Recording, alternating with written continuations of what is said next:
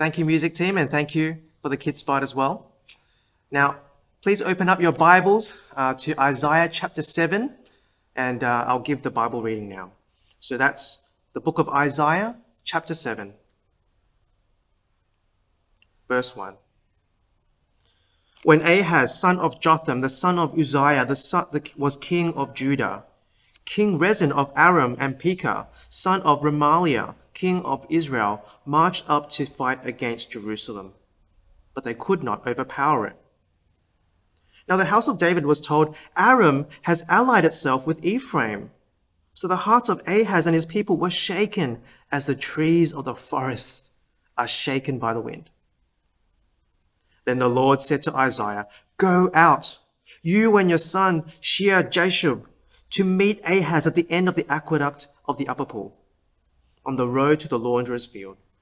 Say to him, Be careful, keep calm, do not be afraid.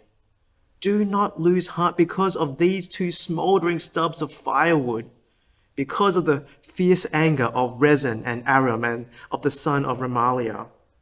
Aram, Ephraim, and Remaliah's son have plotted your ruin, saying, Let us invade Judah, let us tear it apart and divide it among ourselves, and make the son of Tabeel king over it. Yet, this is what the sovereign Lord says It will not take place, it will not happen. For the head of Aram is Damascus, and the head of Damascus is only Rezin. Within 65 years, Ephraim will be too shattered to be a people. The head of Ephraim is Samaria, and the head of Samaria is only Remaliah's son. If you do not stand firm in your faith, you will not stand at all. Again, the Lord spoke to Ahaz Ask the Lord your God for a sign, whether in the deepest depths or in the highest heights. But Ahaz said, I will not ask. I will not put the Lord to the test.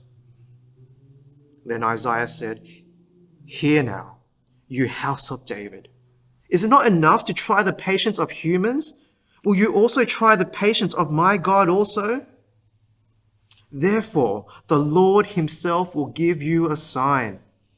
The virgin will conceive and give birth to a son, and will call him Emmanuel. He will be eating curds and honey when he knows enough to reject the wrong and choose the right. For the boy, before the boy knows enough to reject the wrong and choose the right, the land of the two kings you dread will be laid waste.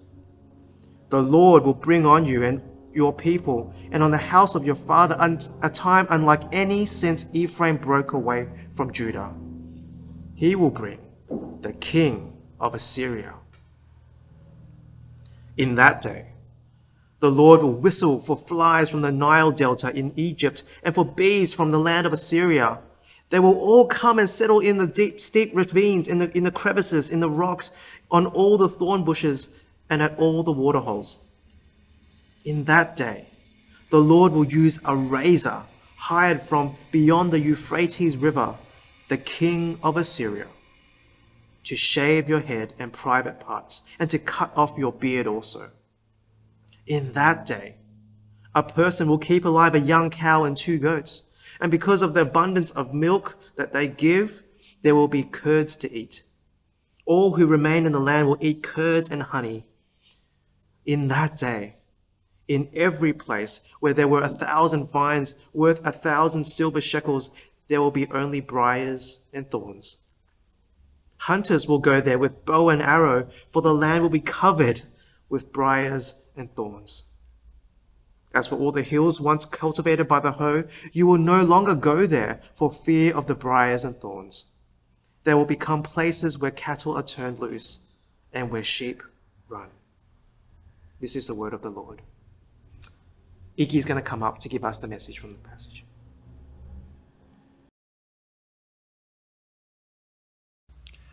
Our fears shape our lives.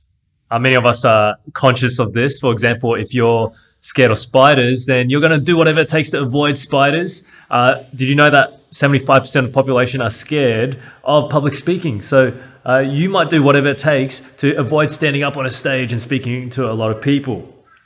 But I think for many of us, many of us we aren't even aware of how much our fears actually shape our lives. Because we have hidden fears that are probably a little bit deeper that we don't even realize ourselves. Maybe you're a perfectionist, you're a high, high achiever. You, you spent your whole life working yourself to the bone to make sure things are perfect. But really, that's driven by a fear of failure.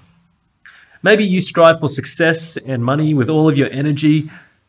That's all you do because you are being controlled of a fear that without these things you won't have any worth or that no one will respect you. Maybe you craft your words and actions carefully each day in the workplace, in school, in uni, wherever it might be, so that people will never know that you're really a Christian. Because you have a fear of rejection that's driving you. Friends, if we let them, our fears will rule us. They will control us. This is one of the weapons in Satan's arsenal as he seeks to bring us down. So the question is how do we fight fear? How do we overcome fear? Well, as we look into Isaiah chapter 7 to 9 today, we're going to uh, see what God has to say to us about this. And our first point is this a choice in the face of fear in chapters uh, Isaiah 7, verses 1 to 12. Have a look at verse 1 with me in your Bibles. When Ahaz, son of Jotham, the son of Uzziah, was king of Judah, King Rezin of Aram, and Pekah, son of Remaliah, king of Israel, marched up to fight against Jerusalem. But they could not overpower it. Now the house of David was told, Aram has allied itself with Ephraim. So the hearts of Ahaz and his people were shaken, as the trees of the forest are shaken by the wind. Now, here's the situation we have King Ahaz in the south. And now, to give you some context in 2 Kings 16, it tells us a bit about this king, and he is a, a horrific king. He followed the religions of foreign nations, he even sacrificed his own children in the fire. But he is the king of Judah, he is the king of the southern kingdom. And there's two northern kingdoms here Israel, also known as Ephraim, and Syria, also known as Aram.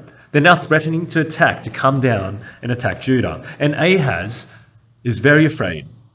Verse 2, the second half. The hearts of Ahaz and his people were shaken as the trees of the forest are shaken by the wind. They're quaking in their boots.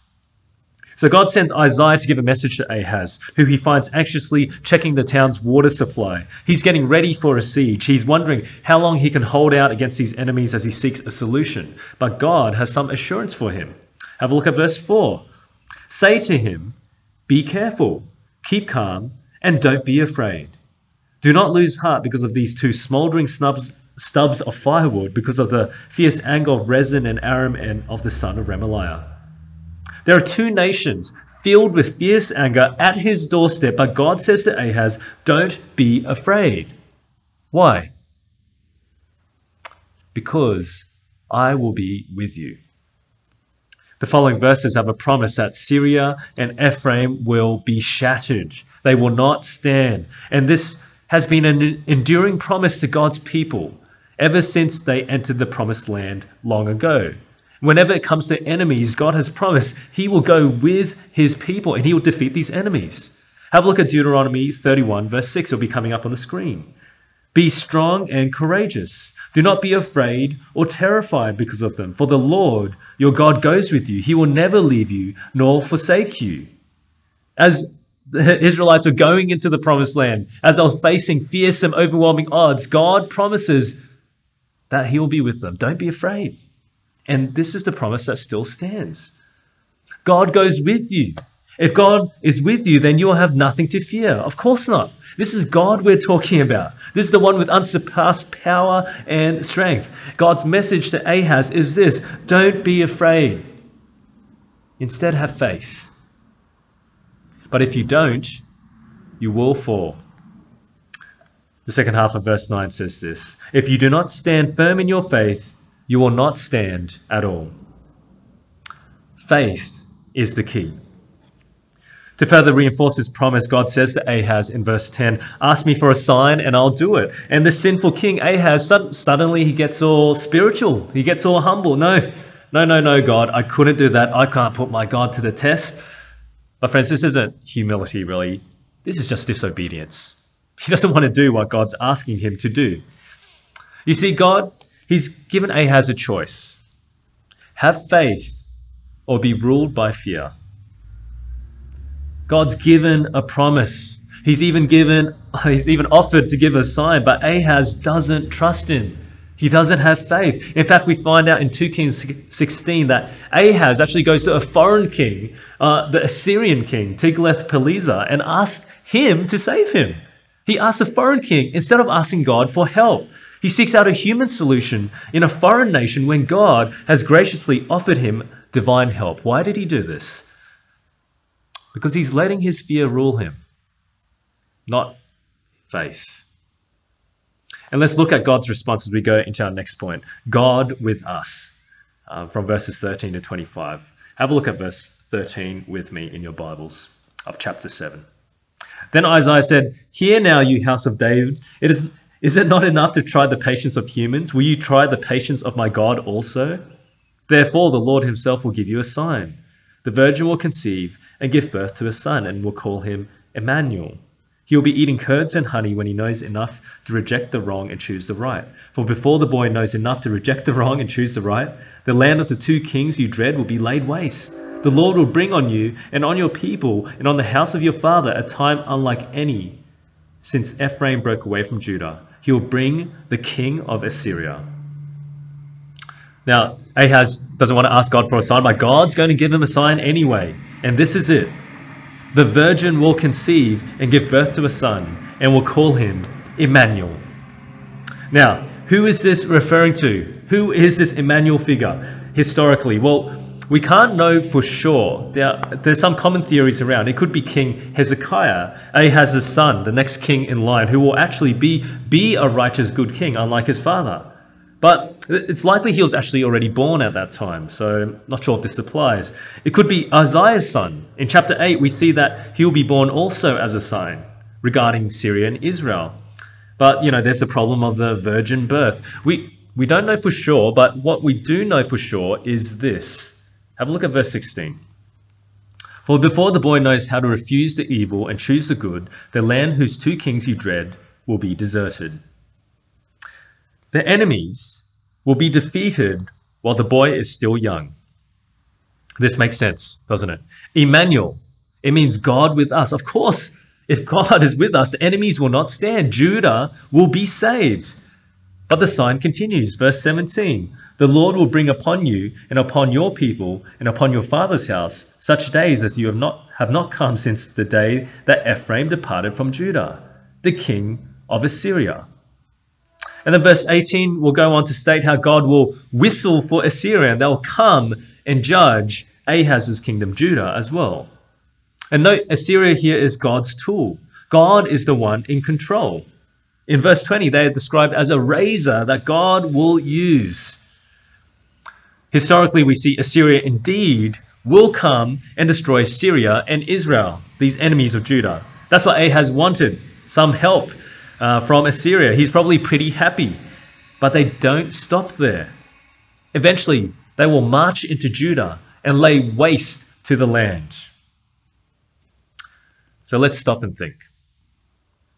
The birth of this child, Emmanuel, this sign that God gives, it's a sign, but what is it a sign of? Is it a sign of salvation or is it a sign of judgment? Well, it's actually both. It depends whose side you're on. Imagine if someone challenged you to a fight. I, I, don't know why, you know, maybe you've offended them. They said, you know, come and fight me, but you, you, I'll bring a partner, you bring a partner. Who would you pick to come and fight on your side? Maybe you'd pick someone like Bruce Lee when he was in his prime, you know, the best fighter that the world has known. Or maybe, maybe in your mind, it's Muhammad Ali someone like that with power, with strength, with skill. If you had someone like that, a strong fighter, someone with that power, what assurance it would be to have that person around, wouldn't it? What an assuring thing, a comforting thing to have that person around. But imagine if you came to the fight and then all of a sudden that person was on the other side. Bruce Lee is facing you. Muhammad Ali is staring you down all of a sudden, having that person around, it isn't so comforting anymore, is it? It isn't really a good thing. It's actually quite fearsome. It's scary. It really depends whose side that you're on. You see, if God is present and He is on your side, you have nothing to fear. There is great assurance there, but he, because He's not only promised to protect and save you, but He has the power to actually follow through on those promises. But if God is present and He is not on your side, then this is a fearsome thing. Fierce judgment is coming and you cannot stand. This is God we're talking about here. We see this with Ahaz. God's presence means salvation as his enemies are defeated. And if Ahaz trusted God, this would be a happy ending here. But it's only temporary because devastating judgment comes because Ahaz lacks faith. God offers to be on his side, but he rejects it. He rejects God and he sides with others. You see, God with us, Emmanuel, the presence of God, it can be a very, very good thing or it can be a very, very bad thing, depending on where you stand with God. Friends, if you were to stand before God today, before his holy throne in his presence, would it be a day of joyous celebration as you celebrated salvation? Or would it be a fearsome day, a scary day, as judgment would be your fate? Would you be comforted or would you fear if you were in the presence of God? We see for the nation of Judah, fearsome judgment is coming. And we're on to our next point from darkness to light. What follows in chapter 8 is a series of oracles concerning Judah's coming judgment. And I just want to examine one of these. God is speaking to Isaiah here um, in uh, verse 11. This is what the Lord says to me with his strong hand upon me, warning me not to follow the way of this people. Do not call conspiracy everything this people calls a conspiracy. Do not fear what they fear. Do not dread it. The Lord Almighty is the one you are to regard as holy. He is the one you are to fear. He is the one you are to dread. He will be a holy place for both Israel and Judah. He will be a stone that causes people to stumble and a rock that makes them fall. And for the people of Jerusalem, he will be a trap and a snare. Many of them will stumble, they will fall and be broken, they'll be snared and captured. And once again, what's highlighted here is a fear problem. Just like Ahaz in chapter 7, God tells Isaiah to not fear what everyone else fears, but instead honor the Lord as the Lord of hosts is holy. Let him be your fear, let him be your dread. Now, this sounds a little bit odd. Dread God. But indeed, he is dreadful. He is fearsome if you stand on the wrong side of him we see that he'll be a stumbling stone to break Israel and Judah because they have feared human enemies more than the Lord of the heavens. They had no faith in God. Imagine God offering to fight for you and protect you, and you know you slap His hand away and say, "It's okay. I'll i will find someone else to help me. No thanks." What a dishonor to God. They don't fear God. In fact, they just treat Him disrespectfully and casually. And the fate of Judah is this. Verse 22 Then they will look toward the earth and see only distress and darkness and fearful gloom, and they will be thrust into utter darkness. As children, we are afraid of the dark, aren't we? Not the light. It is often, darkness is often associated with being afraid and scared, and rightfully so. It's a picture of hopelessness, of despair, of evil, of the unknown. It seems the nation of Judah has been condemned with no way out here. The picture is utter darkness. And friends, they deserve it. Faithless, practicing other religions, finding security in human power, not God, but in His grace. Once again, God offers some hope. I'm going to read some beautiful verses to you here from verse uh, from chapter 9. You might you might recognize some of them. Let me read them to you. Chapter 9 verse 2. The people walking in darkness have seen a great light. On those living in the land of deep darkness, a light has dawned. You have enlarged the nation and increased their joy. They rejoice before you as people rejoice at the harvest, as warriors rejoice when dividing the plunder. For as in the day of Midian's defeat, you have shattered the yoke that burdens them, the bar across their shoulders, the rod of their oppressor, Every warrior's boot used in battle and every garment rolled in blood will be destined for burning, will be fuel for the fire. For to us a child is born, to us a, a son is given, and the government will be on his shoulders. And he will be called Wonderful Counselor, Mighty God, Everlasting Father, Prince of Peace. Of the greatness of his government and peace, there will be no end. He will reign on David's throne and over his kingdom, establishing and upholding it with justice and righteousness from that time on and forever. The zeal of the Lord Almighty will accomplish this. Friends, this darkness will not go on forever. A day is coming where the light will break through like a shining beacon in the darkness, a beacon of new hope. It will be a day of rejoicing, of celebration, of peace. Uh, verse 5 says, Every warrior's boot, every garment rolled in blood will be burnt up because there's no more conflict, no more war. Why? For to us a child is born, and he will, will be called Wonderful Counselor Mighty God, everlasting Father, Prince of Peace. Now, we could examine possible fulfillments of who this might be historically, but I think this prophecy is so big that it must launch us into the future. Remember the movements of Isaiah, the big movements, as um, it goes from Assyria to Babylon, uh, it goes from judgment to salvation, and it goes from Jerusalem to New Jerusalem. That's the movements of the book, the three big movements. And here we see this. We see that this is a bigger story than Ahaz in his fear. It's bigger than Jerusalem, physical Jerusalem, Jerusalem under that time.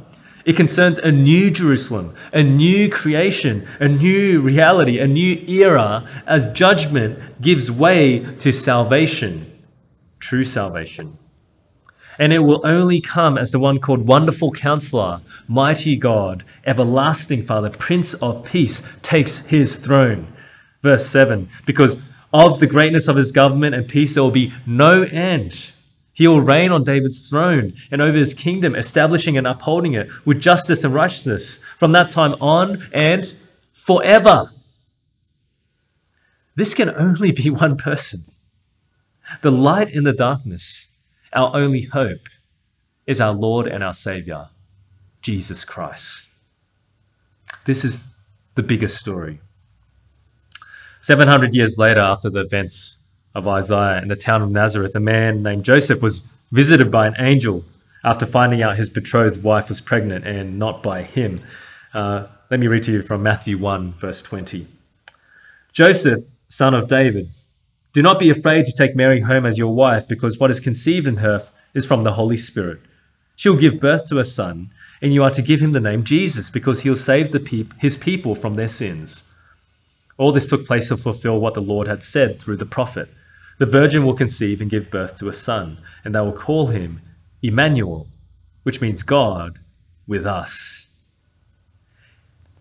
Now, if the name of this son that was to be born was simply Emmanuel. I think Joseph might have been left wondering is this a good or a bad thing?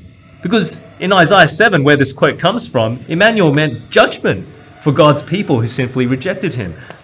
Because God is bone shakingly holy. We saw this in Isaiah 6. And if he is sinned against, he must rightfully judge. God's presence among sinners, it's fearsome. Which is why it's so vital to note that it's not just Emmanuel that's highlighted here as the name of this person who's to come. There's another name highlighted, Matthew 1, verse 21. She'll give birth to a son, and you are to give him the name Jesus, because he'll save his people from their sins. Now, Jesus, he comes as the embodiment of God with us.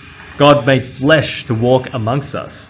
But why did the incarnation happen? What was God's plan? Salvation. Salvation. The name Jesus, it literally means Savior. Before he was even born, his destiny was to save his people from their sins. And he did this by taking on the anger of God, the judgment of God that we deserved upon himself as he died on the cross for you and for me. His death means forgiveness of sins, his death means salvation. His death means God is not only with us, but He is on our side. Which means you no longer have to be afraid. You don't have to fear God's judgment anymore if you come to Jesus. You are on the winning side if you trust in Him. Christian brothers and sisters, know this and be assured and take comfort in this. The greatest victory has been won for us. Sin and death cannot hold us down anymore. God with us because of what Jesus Christ has done. But only do you not well, not only do you not have to fear God's judgment anymore, you also no longer have to fear anything in this world anymore.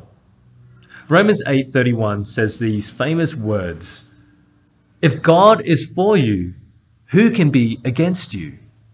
If God is for you, who can be against you?" Friends, do, do you believe this? You know what the context here of this verse is? Um, it's suffering, it's persecution, and the scriptures say that even in the face of death, we don't need to fear. And note, it doesn't say nothing bad will ever happen to you. It doesn't say things will be very comfortable and nice as Christians. It says you will suffer, but in the face of suffering, do not be afraid. Why? Because we have God on our side. We have God on our side. I wonder if you realize how significant that is. The one who is sovereign, the one who is in control, the one who is the king of the universe, the one with ultimate power and authority, he is guarding us. We have King Jesus on our side. Remember who he is wonderful counselor, mighty God, everlasting Father, Prince of Peace. He fights for us. The one who is stronger than any other promises to keep us safe and protect us and guide us back home to the heavenly kingdom on that final day. Emmanuel, God with us. Friends, what is it that you are afraid of? We live in a broken world. That's what sin has done. And there is plenty of things that we face in this world that stir up fears in us, real significant fears. They can be big, they can be small. Let me ask do you fear missing out? Do you fear death? Do you fear getting old and being helpless? Do you fear being alone for the rest of your life? Do you fear that you'll never be respected or valued or loved? Do you fear being hurt physically, emotionally, spiritually? Do you fear your family being hurt? Do you fear that you are wasting your life? Friends, these are all real, genuine fears. In a sense, many of them are legitimate fears, but here's where the danger comes in. It comes when we let these fears control us. And especially the dangers come as we start seeking human solutions to these problems and these fears of ours. We rely on our own power to overcome these fears so often. We, or we rely on others, other humans to prop us up, to help us, to save us, all the while forgetting that we have God on our side. And just like he offered to Ahaz, he gives us a choice. Will you choose faith or will you choose fear? Will you trust in him? Friends, I don't know what fears that you're carrying today as you hear this message, but is today the day that you bring your fears to God and let Him take them from you? He wants you to come to Him. He wants you to trust in Him.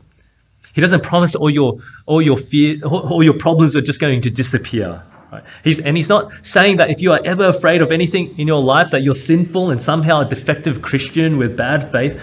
But what God is saying to us is that you don't need to let your fear rule you. Your worry, your anxieties, these are not the things that control you now. Why? Because He is in control. Even when you aren't, especially when you aren't. Because He is good. And because He loves you and is caring for you. He wants you to remember this. His presence changes everything. Trust Him and know that no matter what the world throws at you, you will be okay. Look at what God has done for you. He's given His one and only Son for you. Do you think He'll let you be defeated now? No. God is with us. God is on our side. Jesus has saved us, and he will bring us safely into our eternal home to rejoice with him for all eternity. And nothing, nothing can ever change that. Friends, do you believe this? This is the hope. This is the promise that we have with God on our side, God with us. Don't be afraid. If God is for you, who can be against you? Let me pray. Father God, we thank you. We thank you so much that despite our sin, our unworthiness, that you have graciously offered to be with us, to be on our side, to protect us, to care for us, to adopt us into your family, to make us your people, your children. Forgive us for the times that we forget these things, for the times where we let our fears just rule us and we forget that you are the one who is sovereign and in control and powerful. Help us to have faith, to have real faith, to trust, even when things look hopeless. And help us not to be ruled by our fears, but instead to turn to Jesus Christ, our King, Emmanuel, God with us. And in his name we pray. Amen.